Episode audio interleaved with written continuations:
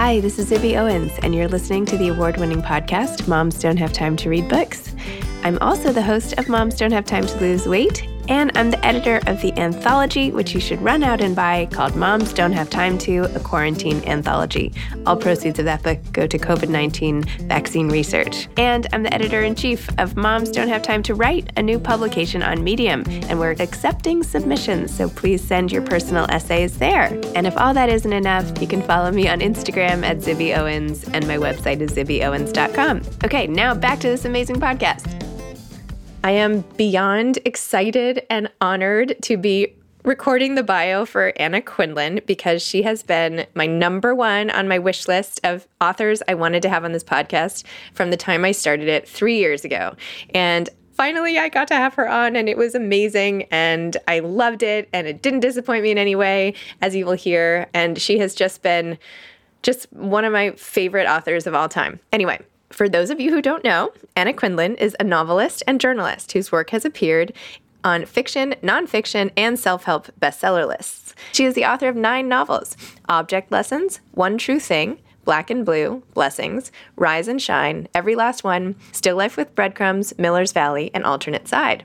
Her memoir, Lots of Candles, Plenty of Cake, published in 2012, and was a number one New York Times bestseller. Her book, A Short Guide to a Happy Life, has sold more than a million copies. While a columnist at the New York Times, she won the Pulitzer Prize and published two collections, Living Out Loud and Thinking Out Loud. Her Newsweek columns were collected in Loud and Clear. Enjoy this episode. I hope you love it as much as I did. Welcome, Anna. Thank you so much for coming on Moms Don't Have Time to Read Books.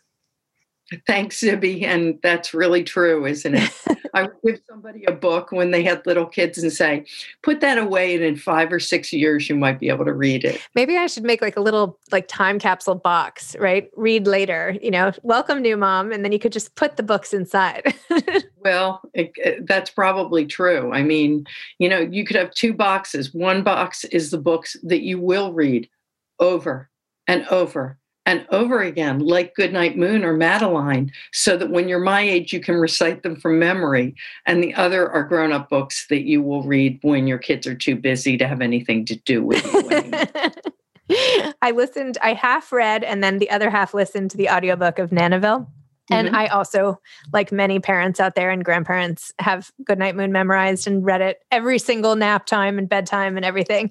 And just hearing you read it to your to Arthur and just like hearing the words again and the sweetness of that moment of you guys on the chair. Oh my gosh, I was like in my car crying listening to this story. So thank you for that. It is so sweet, except that I can remember at a certain point when Arthur said to me, Where is the telephone? And when I pointed it out, he looked at me quizzically because what is the telephone in Goodnight Moon is not what he has grown up with as a telephone. Oh my gosh, so crazy. Everything looks. In Madeline, he can't understand why 12 little girls live all together without their mommy and daddy and with Miss Clavel. Yes. My daughter was like, Do I have to do that? Like, why, why are they going? And I'm like, No, no, no. Like, they're already panicking about college. You know, I have a six year old, a seven year old, and two 13 year olds. And the, you know, the little guys are like, Well, we're just going to live here forever. And I'm like, Yeah, you probably will. no, I'm kidding. But yeah, so many books. I love that those books have stayed the same though. It's so nice that I know that like my grandparents read me the same books that I can read to my kids. There's something just so, what else is like that? That's just so generational and constant when everything else in the world changes so much. Well, the one thing that I really love is a number of the books that I read Arthur are actual physical copies that I read to Quinn, Chris, and Maria Aww. when they were young. And at this point, they look like a middle school ate lunch on them. I mean, they're really a wreck. But the fact that they are the same copies is so talismanic to me. I can almost feel myself reading them to my own kids at the same time that I'm reading them to my grandchildren. It's so special. My mother has a lot of our same, a lot of the books she read to us that she reads to my kids. And when I go over there and see them, it just, it brings it all back for me. And then suddenly you're like that little kid again. And what am I doing with these kids who are like taller than I am. I don't know how it all mm-hmm. happens. It's like ridiculous. And the great thing about hearing about grandparenting from you is that I feel like I've been following, not in a creepy way, but because you've been writing about your parenting, your motherhood journey from the beginning, I feel like your kids have become characters in this narrative. And now that they have had kids, it just like everything is coming full circle with your living out loud to now. It's like for anybody else, and I'm sure there are just bazillions of people who have followed you as I have. Like it's just, it's so amazing to see you go through this experience in the here and now and sort of follow you in real time. It's like you were a, it's like you were an Instagram poster before Instagram or something. Someone once, I think it was Lisa Belkin, the writer who once wrote that I was the first mommy blogger. Yes. And, and I must admit that when I was writing about the kids, when I was doing the Life in the 30s column at the New York Times, there wasn't a whole lot of that kind of writing going on, and there was absolutely none of it going on at the New York Times. But you know, people will say to me even today, you made me feel less alone mm. because, of course, as we all know, motherhood can be so unbelievably isolating, even without a pandemic. And the thing I always say back to them is, you made me feel less alone because when I was writing these columns, thinking, does anyone care about this stuff? And then the letters, because it was still letters then, the letters would come pouring in. I just would think, there's a primal connection here that I need to feel every time I sit down at the computer. And and it really it, it really saved me in a way when when I had three little kids and you know used to pretend to have to go to the bathroom so I could have two minutes alone, which of course is a complete illusion because you're in there for two minutes and suddenly you hear, Mommy, are you in there? Oh, or Mom, Mom, I'm in the bathroom. Like now, like I'm in here. no, so How quickly we go from hoping that they will learn to say mom to hoping that they won't say it for five minutes. oh my gosh, so funny. Wow. You know, you mentioned in your book also about the caretaking of children like your the responsibility you feel for them not to get like for arthur not to get hurt for instance when you're babysitting is the wrong word nana sitting versus how you felt about your own kids who you you glibly joke about taking to the emergency room or breaking a leg or whatever happened to your own kids that's your and that's like your responsibility but when you have your grandchild and it's really you know you feel this extra layer and you referenced the child who was hit by the brick near your apartment building and i actually had the author of he wrote a memoir i don't know if you you probably know oh it's so beautiful. So beautiful I, right? story. Ah yeah. That story i mean look they're all hostages to fortune. That's what's so terrifying about being a mother. But you know if if if something I'm not going to say something tragic because I can't even wrap my mind around that. You know, my my mother died when I was a teenager.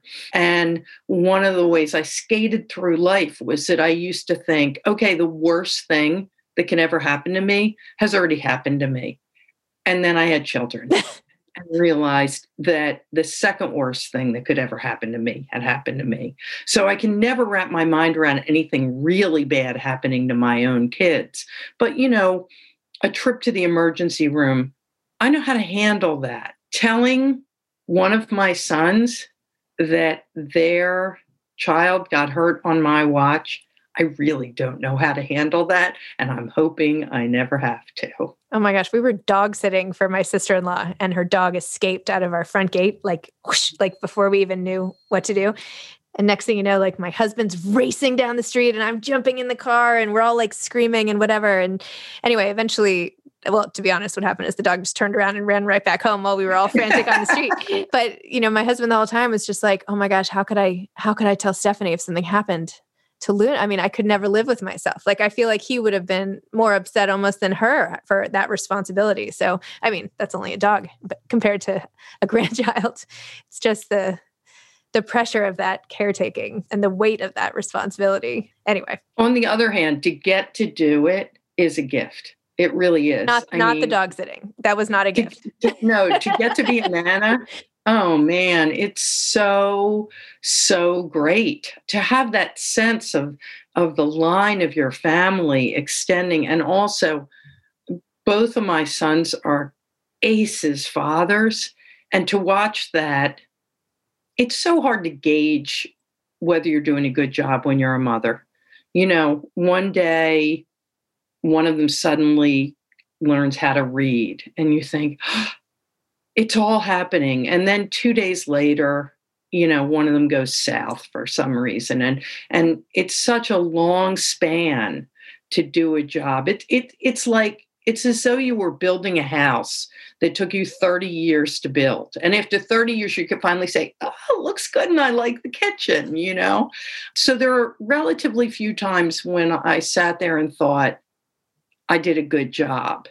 And still, when good things happen, part of me thinks they were born with a lot of the raw material and I just weighed in some.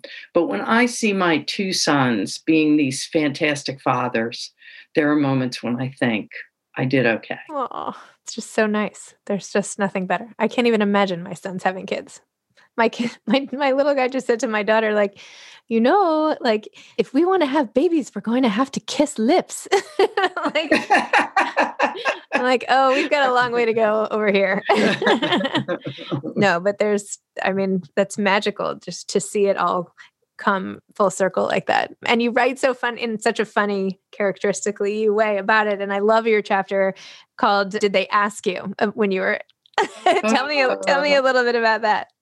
Well, it's a pivotal moment in the book. I mean, and it's the one that most readers who are grandmothers have focused on. I mean, you know, to make it very short, my son and his fantastic wife were going to do something with their son that I did not agree with. So I told them that I didn't agree with it. And then they kept on with their plan to do this. And so then I told them again that I didn't agree with it. And they continued with their plan. And finally, the third time, as I say in the book, Quinn pushed, didn't push back disrespectfully or in a mean fashion, but he pushed back hard. And I know and respect him. And so I backed off. But the next morning, I was doing my morning power walk with my friend Susan, who taught my sons when they were in elementary school and is the most wonderful person. And I told her this whole story, thinking at the end she was going to be totally Team Anna. And there was a long silence. And then she said, Did they ask you? And it was like a lightning bolt went off. And I thought, That's it. That's the question that you always have to ask yourself when you're a grandmother. Did they ask you? And if they didn't, just keep your mouth shut and back off. Because I think that sense of intrusion is what kills this relationship sometimes, and not the relationship between the nana and the grandchildren. This is what what did Paula Span from the Times call it? A mediated relationship. This is a mediated relationship. I have this great relationship with my grandson and my granddaughter and my other grandson, which could be nipped in the bud at any moment by their parents. They, they are the people who give me permission to have this relationship. And I think when the relationship goes south, it's because the grandparents are not respectful of the mediators. Whether they're right or wrong doesn't matter. Respect really matters. Your book is also teaching me how to do a better job with my own mother, right? And what I need to say to her. I mean, I know it was written from the point of view of a grandmother, but it's so helpful to it's just so helpful from this way too for me to know how she feels and how to communicate better with her about her role because of how you feel. But that really interests me, Zibby, because one of the things that came up during the writing of the book and that people ask me about a lot is is it different when it's your son and daughter in law versus your daughter? Because I think a lot of mothers with their sons and daughter in law understand that despite all the changes in society, women still handle a lot of the social intercourse that we have. And that therefore, if you get on the wrong side of your daughter in law, you may really have undercut yourself. Whereas I think there may be more of a feeling that you can tell your daughter what you think without necessarily checking yourself in the same way. There has not been a lot of checking. That's why I think that's why I was listening. like, I was like, I am going to take this book, and if somehow she hasn't read it, I am going to put a little sticky on this section. no, she's gotten a lot better, but it's taken us, you know, 13 years, and I like to think I've broken her in for my brother and all of that. But you know, grandparents don't. They also don't arrive with a guidebook, just like parents don't right? We don't, they don't well, know what they're. I don't, uh, also, as I say in the book, I don't think a whole lot of us think about it. In other words, you meet women all the time who say to you, I've always wanted to be a mom, right? I've always thought about being a mom, of, of having kids. They don't really know what it's going to consist of until they're actually doing it, but they've always wanted to do it. But I don't know very many people who, over a span of time, have said to themselves, someday I want to be a grandmother. You're a mom for a while, and of course, then your kids reach a certain age and you start to think, hmm. But we don't pregame it as much as we pregame motherhood. And I think the role models we have for it, well, I say this in the book. I mean, grandparents now are very engaged, many of them, in the lives of their grandpa- grandchildren. Uh, my grandparents saw us every Sunday and they sat in the living room with a Manhattan and we passed through, but they didn't. I mean, the idea of my grandfather building with Legos is pretty, pretty unimaginable to me. So I think the way in which people are grandparents now is so different that there really isn't any template for people. I remember saying something to my dad because he's like, he said something like, oh this was when my older son was like a toddler like he hasn't like looked me in the eye or something like that. I was like oh no dad you have to like get on the floor with him. And he's like i don't have to do anything. And i was like okay. But it's true. It's like right now like to, to interact with my son that's what you had to do to keep his attention. And just to your and to your point about mothers not pre-gaming when i was 19 years old and i had my first really serious boyfriend serious enough that like my mom could meet his mom I was 19 and we sat down in my apartment here in New York and literally sit down, like air still coming out of the cushions. And my mother leans forward and says, Well, I don't know about you, but I can't wait to be a grandmother. Oh. and I was like, I'm assuming this is not the boyfriend who became the father of your children. No, it was not. This was like a decade before that. I wasn't. Uh-huh.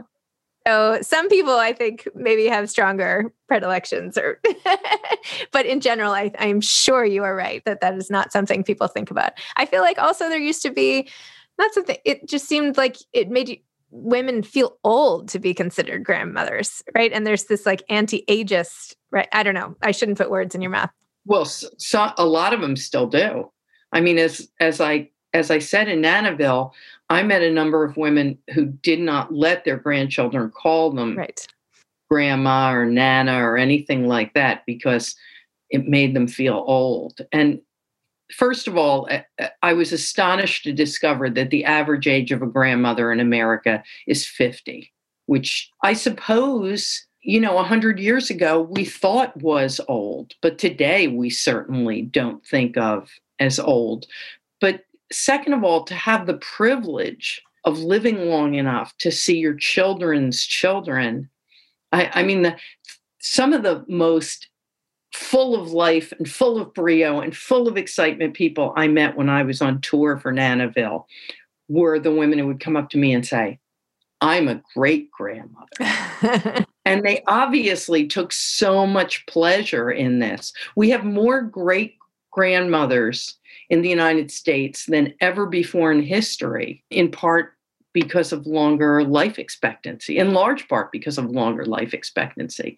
So that sense of, you know, your your clan heading off into the future, I think to feel negative about that is very odd because it's so it's so life affirming at some level. I mean, it's it's your life affirming in that you know that someday you will no longer be here and yet all these people that are carrying some of your dna will just be boogieing down the road. That was also something you mentioned in your book all the like the tiny little characteristics that show up in your kids that you aren't expecting from other people in your family. It just yeah. something that just hadn't occurred to me until I was like, oh, I seem to have given birth to like my sister-in-law. you know what I mean? Right. Some characteristics that just come through and you're sort of blindsided by it in a nice way. Yeah, it's really it's really really interesting just to watch the whole thing. It's been really interesting for me. I'm my father was from a very clannish Irish family and my mother was from an Italian immigrant family and so eh, com- as compared to my other cousins who are 100% Irish, we sort of were some melange but now I have two grandchildren who are half Chinese and half Caucasian, and one grandchild who is a quarter black and then three quarters Caucasian. And to see that that gene pool mix is just fascinating to me. And it also makes me feel a little bit full of myself because I look at the three of them and think, this is America.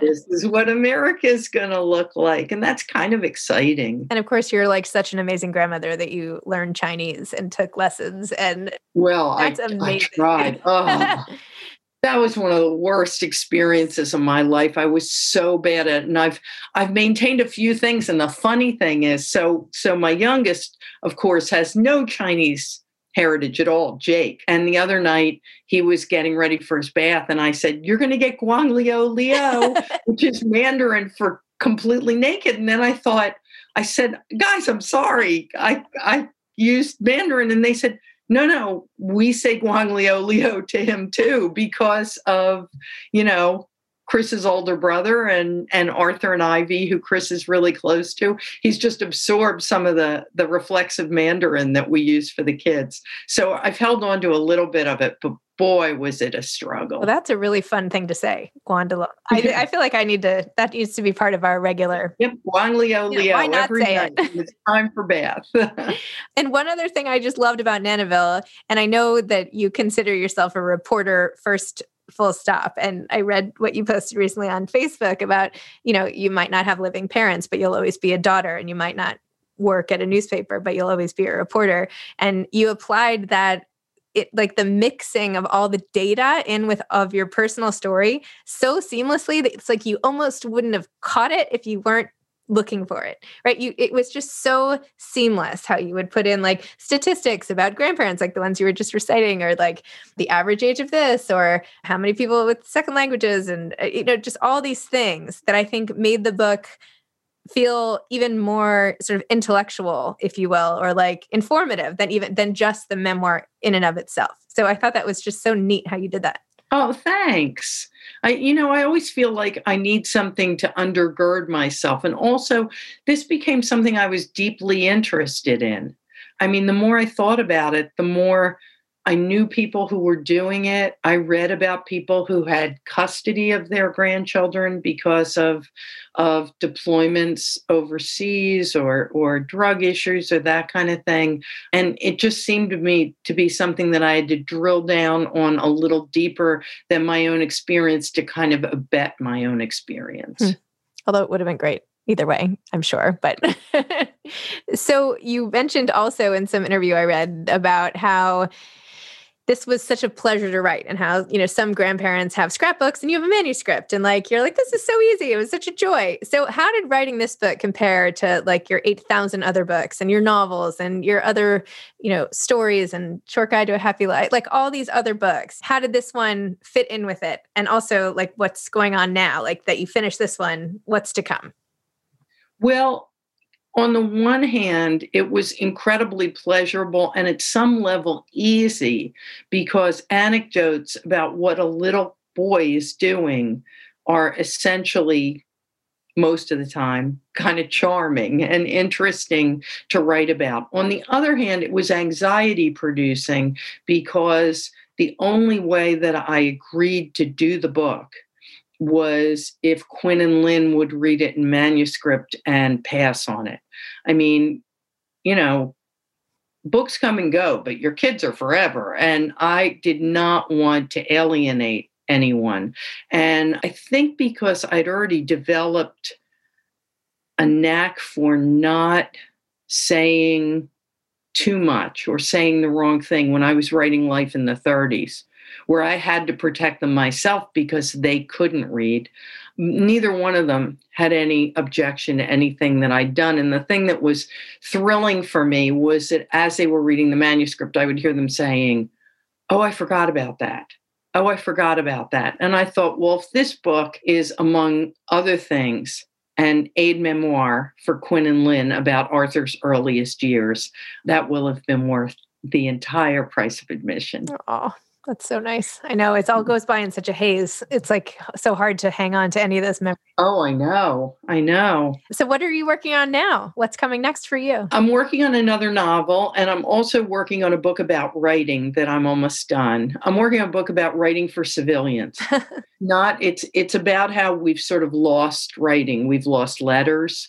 We've lost journals because of the press of technology, and how we're not only a country but a a species that finds new ways of doing things and then shoves the old ways aside, even though the old ways have something important to them. And I really feel as though writing used to be just the purview of the aristocracy and the clergy, right? It was siloed in that way.